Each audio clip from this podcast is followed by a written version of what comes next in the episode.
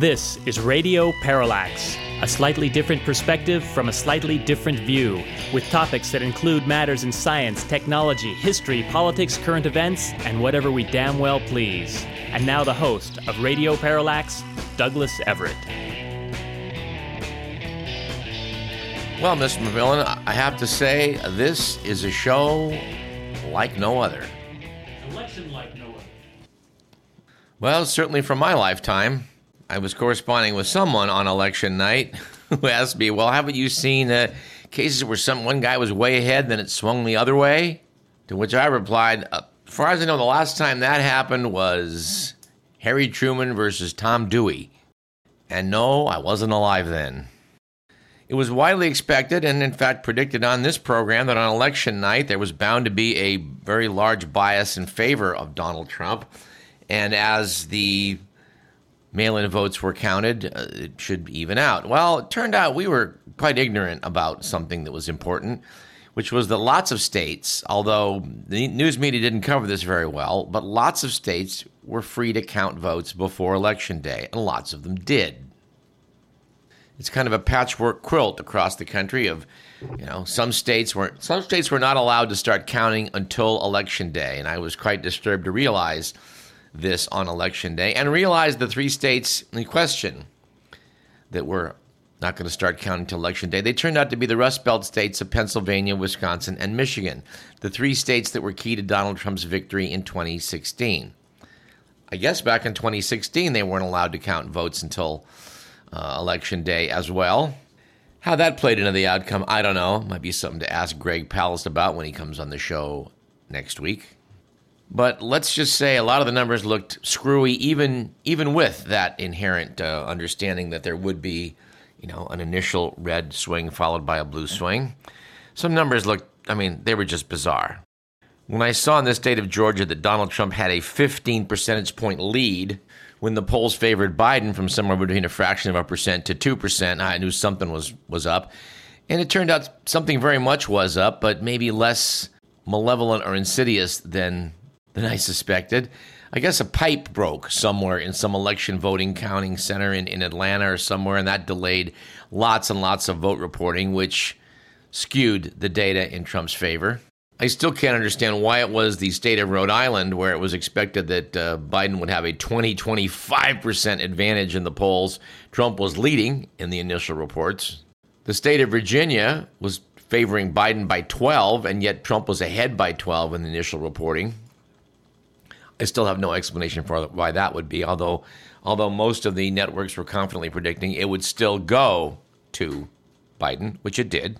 But uh, this is a show like no other because we are recording this. The microphone is turned on and we are recording days now, two days after the election. And the outcome is still uncertain. I was thinking on election night that there was all kinds of fraud going on and all kinds of votes that were being made to disappear. And I'm sad to note that right now I still think that. And if we're going to and if we're to point fingers at the most suspicious thing about this election, and, and why not? We're good finger pointers. We would note that national polls had Biden up by eight. Some some were more, some were less, but it's fair to say that there was a wide consensus that Biden was going to win this thing in the national vote by seven or eight percentage points. Now, of course, in America, we don't elect people on the basis of the direct popular vote. We all know that. But unlike state by state polling, the, the national poll, which goes, you know, throughout, I presume, all 50 states in the District of Columbia, you have a wider data sampling. To switch that number profoundly should raise eyebrows. And, and right now, our eyebrows are raised. The way it stands right now, as we're reporting, uh, Joe Biden has 72 million votes, making, making him the most voted for person in American history. And oddly enough, he has more than 50% at this point. That's been a long time since we've seen that. Last number showed him hovering about 50.5. He is approaching a 4 million vote plurality. He'll probably achieve that when it's all said and done, which means that Biden will have gotten more votes versus Trump than there were citizens in the United States when the country was founded. That's a pretty clear preference. And yet we're approaching 150 million votes cast. which, when you do the math, reduces Biden's margin of victory across the country as not what the polls would have had it, something like 8, 8%, but more like 3. Well, 3% and change, I guess. But that's a pretty significant difference. That is, in fact, millions of vote away from what you would have anticipated from the polls. And I know it's a cottage industry in America to talk about how, you know, polls in America, there's just, just a real problem with polls. And by the way, we have put in a request to a local pollster in, in Marin County who uh, will hopefully join us in the program in the weeks to come and talk about this issue of polling and why why why in America mathematics and statistics just don't seem to work like they do in other places. I mean, I've gotten numerous emails, people saying, "Well, what do you think about the fact these polls are so off?" I'm just like, "Well, here's the deal. I don't think the polls are so off. I think the vote counts are so off." And I still think this election, regardless of the outcome here, is going to require a lot of uh, a lot of analysis. And of course, we're really frustrated by the fact that right now we don't know who is the declared winner. At this exact moment in time, uh, there are four states up for grabs. Some say five, but certainly four. Mr. Whelan and I just watched a press conference in Nevada where they were talking about how, oh yeah, we're we're going to get those votes counted by oh Saturday or Sunday. Now, of course, in elections, you don't generally need to count every single vote to be able to predict who is going to win. If one candidate's up by 10,000 votes and you've got 9,000 votes left to count, you, you can make the call. But the state in question is Nevada. Nevada has six electoral votes, and per most, well, not per most, per at least some of the tallies across the nation, Joe Biden stands at 264. Give him six more, and he's president. Among the other questions we need to get answered is how is it that Fox News has no problem calling Arizona for Joe Biden when CNN and the other networks are a little bit shy about it? Not to overthink this, but it, could it be that they want to wait until several states can be declared at the same time and release those because that just makes it much more difficult for this election to turn into a fiasco? I mean, if you've got several different jurisdictions that indicate that Joe Biden's president, in other words, if Nevada puts him at 270 and Georgia, as many think it will do, flips to the Biden camp, and Pennsylvania, as many anticipate might, flips to the Biden camp, well, then it, it's pretty tough to have some sort of uh, uh, merry-go-round of, of court challenges across the country that has any chance to succeed. Of course, I didn't listen to it very carefully. And In fact, I didn't listen to it except for a sentence or two. But I guess on election night, Trump was already pinning his hopes on the courts. He's going to settle this in the courts. And he meant, you know, he meant the Supreme Court would, would eventually be what would save his bacon, which I think we all agree is why he wanted, you know, Amy Coney Barrett to be ramrodded through the U.S. Senate. All across the country, there seems to be a rather massive effort to suppress the vote count which is, you know, that's the kind of thing you expect in Belarus. Not the sort of thing you'd hope uh, would, would carry the day in the United States of America. But Trump has made it clear that he doesn't believe a Republican may ever get elected again to national office if they count all the votes. So it seems to be a priority to make sure that, doesn't happen. Now, in spite of the fact that Pennsylvania, Wisconsin, and Michigan were the states that couldn't start counting until Election Day, they were able to conclude in both Michigan and Wisconsin that Biden has won. When the initial polling numbers out of Michigan showed Trump up by 13, in spite of the fact that polls had Biden up by 9, and when, when Trump was up by almost 3 percentage points in Wisconsin, when the polls showed Biden up by 10, I was pretty much hitting the panic button and telling everybody that, you know, I, the, the fix looks in on this one. And to be honest, I think the fix still is in on this one. I, I don't know that Trump genuinely carried Florida. We haven't trusted the Florida vote count since 2000. And in the case of Ohio, which we commented on this program previously, showed a very suspicious swing of eight percentage points to Trump from the exit polls four, four years ago. Well, it looks like something similar happened this year. Pre election polling showed Trump to have a less than one percentage point advantage. And when they counted those votes in Ohio, what do you know? He was up by eight. Again. Now, nobody's in much of a mood to defend the Electoral College at this point, but it should be pointed out that one of the reasons they founded such a cockamamie system was that they knew there would always be corrupt precincts and that you could always churn out lots of votes for any given candidate. And that by breaking the system up state by state the way they decided to do, it, it made it less possible to swing a national election with, you know, one state or two states that were just completely corrupt. Well, that was the logic anyway. I've gotten, I don't know, I don't know how, how many emails the last few days from people living overseas asking about what's the deal with this electoral college? And of course, the deal with the electoral college is that, that the small states were not going to sign on to it for fear of being swamped. I mean, if you're a Delaware or Rhode Island, you don't want to, you know, have New York just decide the national election. So they gave a little extra power to these smaller states. So it turns out at this point in time, they gave a lot of extra power to the smaller states because there's lots of small states now. And yes, it's true. When you look at the United States Senate, you look at the 23 smallest states that have 46 senators among them, and discover that they have the same population of human beings as does California, which by contrast has exactly two senators, you'd say, well, that's that's not a very fair system. And of course, electoral college is made up by the number of representatives to the House, which is supposed to be proportional to population, but then also the Senate, where you know you get two senators even if you're Wyoming and you have like 700,000 people in the whole state. And yes, everybody's calling, you know, for the scalp of the electoral college saying we've got to get rid of it. And everybody realizes it's a bad system. It keeps electing guys.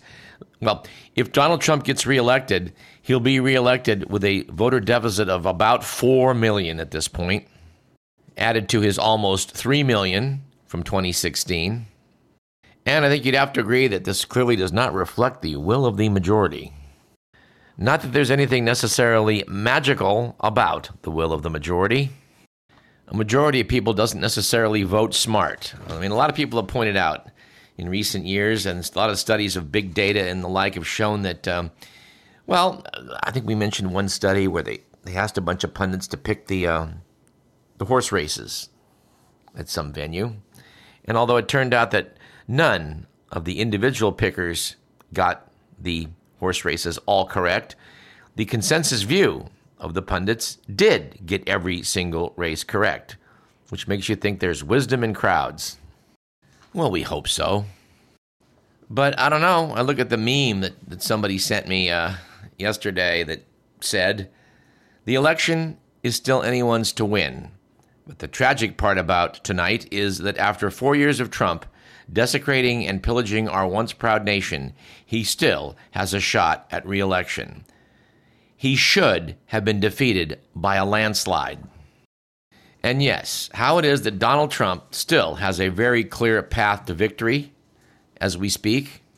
Well, I mean, it, it may require a few more votes being made to disappear. It, it might involve, you know, a little more computer hacking. And failing all that, it might involve going to the courts and finding ways to just, you know, invalidate duly cast votes. But a question I've heard over and over again in the last few days is how can this happen? One correspondent from Australia wrote to say, Go Trump! And 50 million agree with me. To which I wrote back, Sadly, it's closer to 70 million. And of course, as predicted on election night, you know, Donald Trump suggests that we just we just stop counting the votes. Now, I won. Stop. Stop counting them. Well, as Mr. Miller points out, except in those states that he's losing that he wants that he demands a recount in. Of course, I don't know how it is you can do a recount unless you do a count in the first place, but I'm not Donald Trump. No, as we sit here with our coffee, we have to contemplate the fact that we might have four more years of this guy. Our fingers are crossed. We're just hoping those Nevada ballots are counted and Nevada goes blue. We're hoping that as the election gets closer and closer in Georgia, they're going to be able to call it, and then Nevada won't matter. And we're hoping that this process is going to continue in Pennsylvania, which apparently is going on at a snail's pace. We don't think at this point there's any possibility of North Carolina flipping, but hey, our hope is that three will go into the blue column. Biden will top out at 306, and you know all of this courtroom nonsense will not be able to reverse what the electorate wants. But by all counts, this wasn't that bad a day for the Republicans election day. It appears at this point that they are going to retain control of the Senate, and it appears they actually picked up a few seats in the House of Representatives. This was not expected. So I guess here's the punchline we think this election's tainted. We think that there was voter suppression in this election. We think that ballots probably were made to disappear from the post office. We think that there probably was some hacking here and there on the vote count. And we think that explains the perhaps 4 million vote swing we're seeing away from Joe Biden, who, as we speak, still has something of an edge to winning this election. But you know, I can remember 20 years ago watching the returns come in and seeing how it was. The networks declared that Al Gore had won Florida, at which point I uh, told anyone who was calling in, and several friends were, that it's over. Gore has won. The only way Bush could win is by taking Florida, and he has not. So it's over. Gore's the president. We know how that turned out. So as I sit here right now, I am deeply fearful of something like that happening again, of them deciding, well, you know what? He didn't quite get there in Arizona, and, and no, Nevada, looks like he didn't get there either. And by God, the leads that Trump holds in Pennsylvania and Georgia, they all held up. What do you know? We reelected Donald J. Trump. Which point that we can talk about how it is he's going, well, we can talk about a lot of things, uh, some what ifs at, at that point. And we probably should do so because the networks are whipping a dead horse. They're recycling through all this same data. They're, they're chatting about, you know, uh, numbers that don't seem to change very much. So I think we'll do is we'll talk about other stuff, and by the time we're done recording, there may be some updates we can report on. So going to do it that way, Mr. McMillan. Okay. One thing we need to get talking about again is the pandemic tearing the nation apart. We probably won't do a lot of that today, which which makes this what the first show since March where the topic hasn't dominated. I don't know. But there's word from Axios Ipsos, a poll that showed that 61% of U.S. adults now say they know someone who's had COVID. Late March, that was just at 10% and only got to 41% in mid July. So that's what you'd expect. At this point, 61% of adults know someone. 22% of U.S. adults know someone who has died. And I would be numbered among that 22%. Yet I must say, I find myself just about pulling my hair out when I talk to other doctors who are still maintaining this view that, oh, this isn't so bad. This is, the press is making a big deal out of this. Uh, one, one colleague of mine, former colleague of mine, was pointing out that he just wasn't sure that, you know, masks work. You know, show me some good data on that, he said. I resisted the impulse to respond in the manner that I that I sort of uh, uh, thought of at first, which was to say, "When did you become a quack?" But I thought that might damage our friendship. but it does appear that an awful lot of people out there in the medical profession are, are looking up to Scott Atlas and, and I guess Rush Limbaugh for their news. Of course, you know Rush Limbaugh. It appears is you know not necessarily all that long for this world. To which I have to add, "I'll be glad when you're dead, you rascal, you."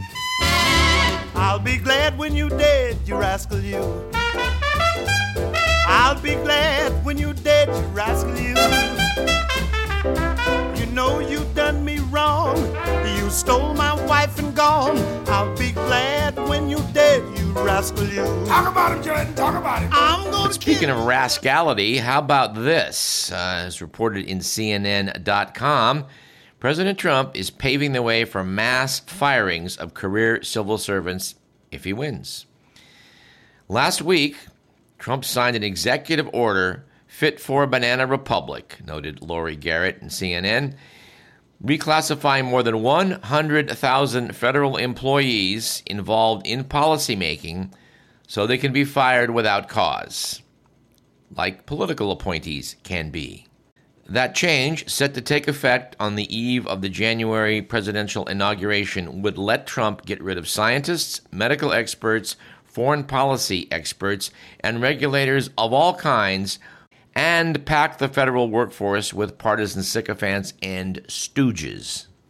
A leader of the largest federal worker union called it a declaration of war. Ronald Sanders, a Trump appointed head of a council on civil service, resigned in protest. Writing in Axios.com, Jonathan Swan and Alayna Treene said this is just part of Trump's second term hit list. Sources who've spoken to Trump say his he plans to fire FBI Director Christopher Wray, CIA Director Gina Haspel, and Defense Secretary Mark Esper, and all other agency and department heads who've resisted his demands. I hope this item has gotten your attention. Dr. Anthony Fauci last week pointed out that this nation was going to have a lot of hurt ahead of it thanks to its policies. This, of course, enraged the Trump insider team and Trump himself, who, when in the wake of this, uh, this criticism from Fauci, uh, saw a campaign rally chant of "Fire Fauci, Fire Fauci" arise. Trump's response was to smirk and say, "Well, why don't we just wait till after the election?" I appreciate your advice.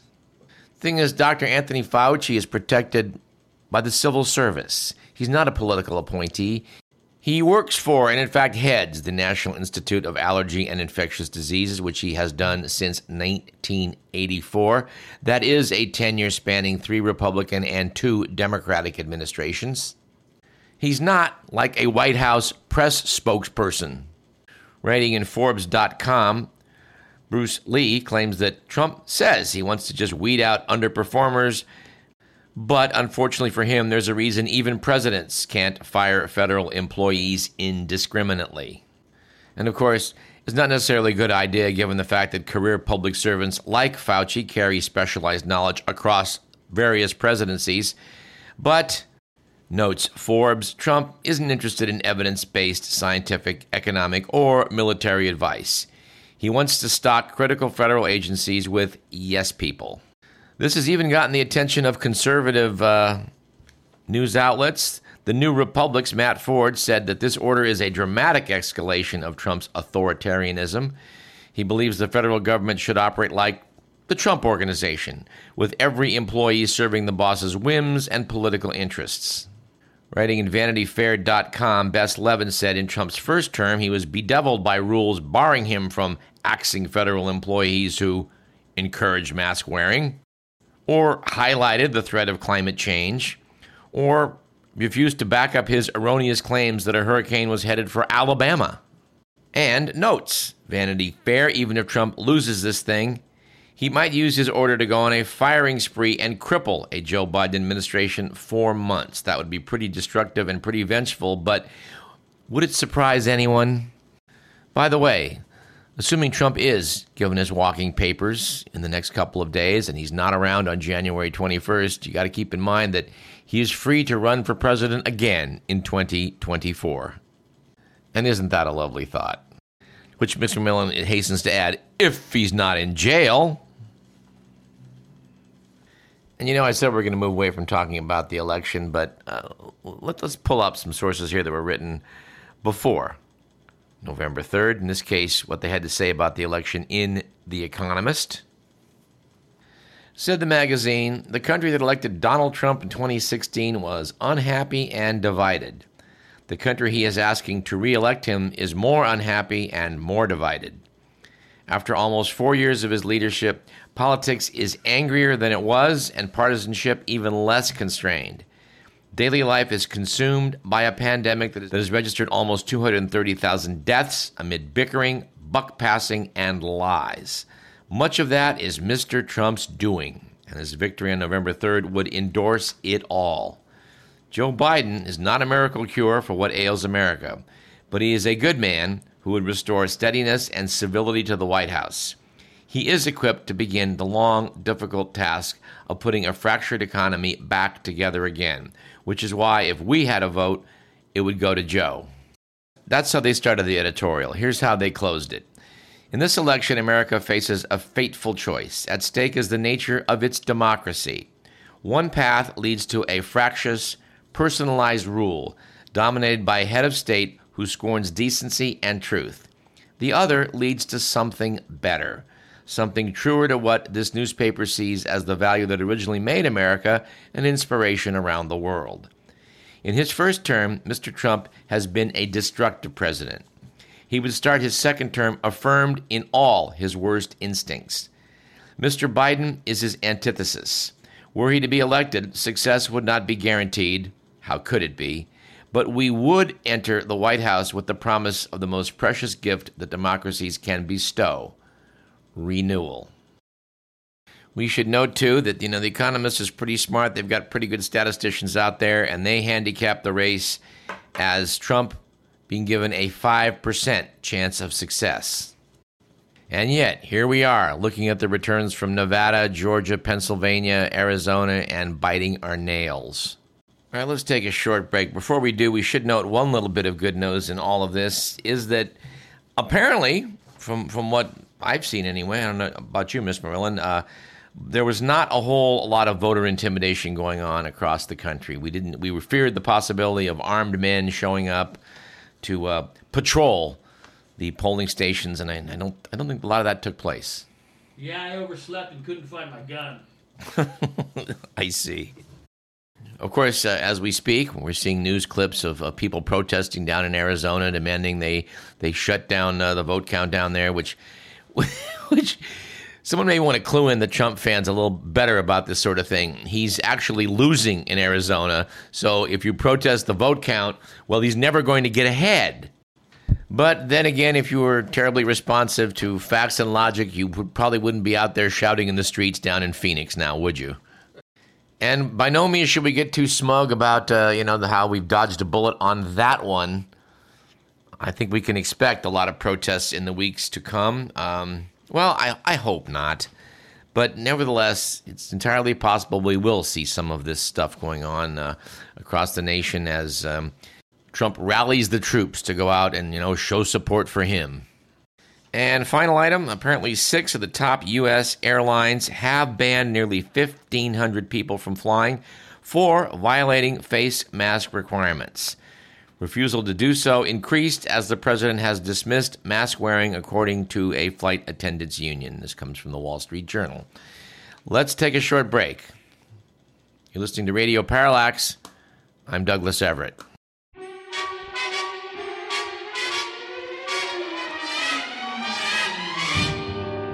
Come fly with me, let's fly, can use some exotic booze, there's a bar in far Bombay. Come fly with me, let's fly, let's fly away. Come fly with me, let's float down to Peru. In Llama Land, there's a one man band, and he'll toot his flute for you. Come fly with me, let's take off in the blue.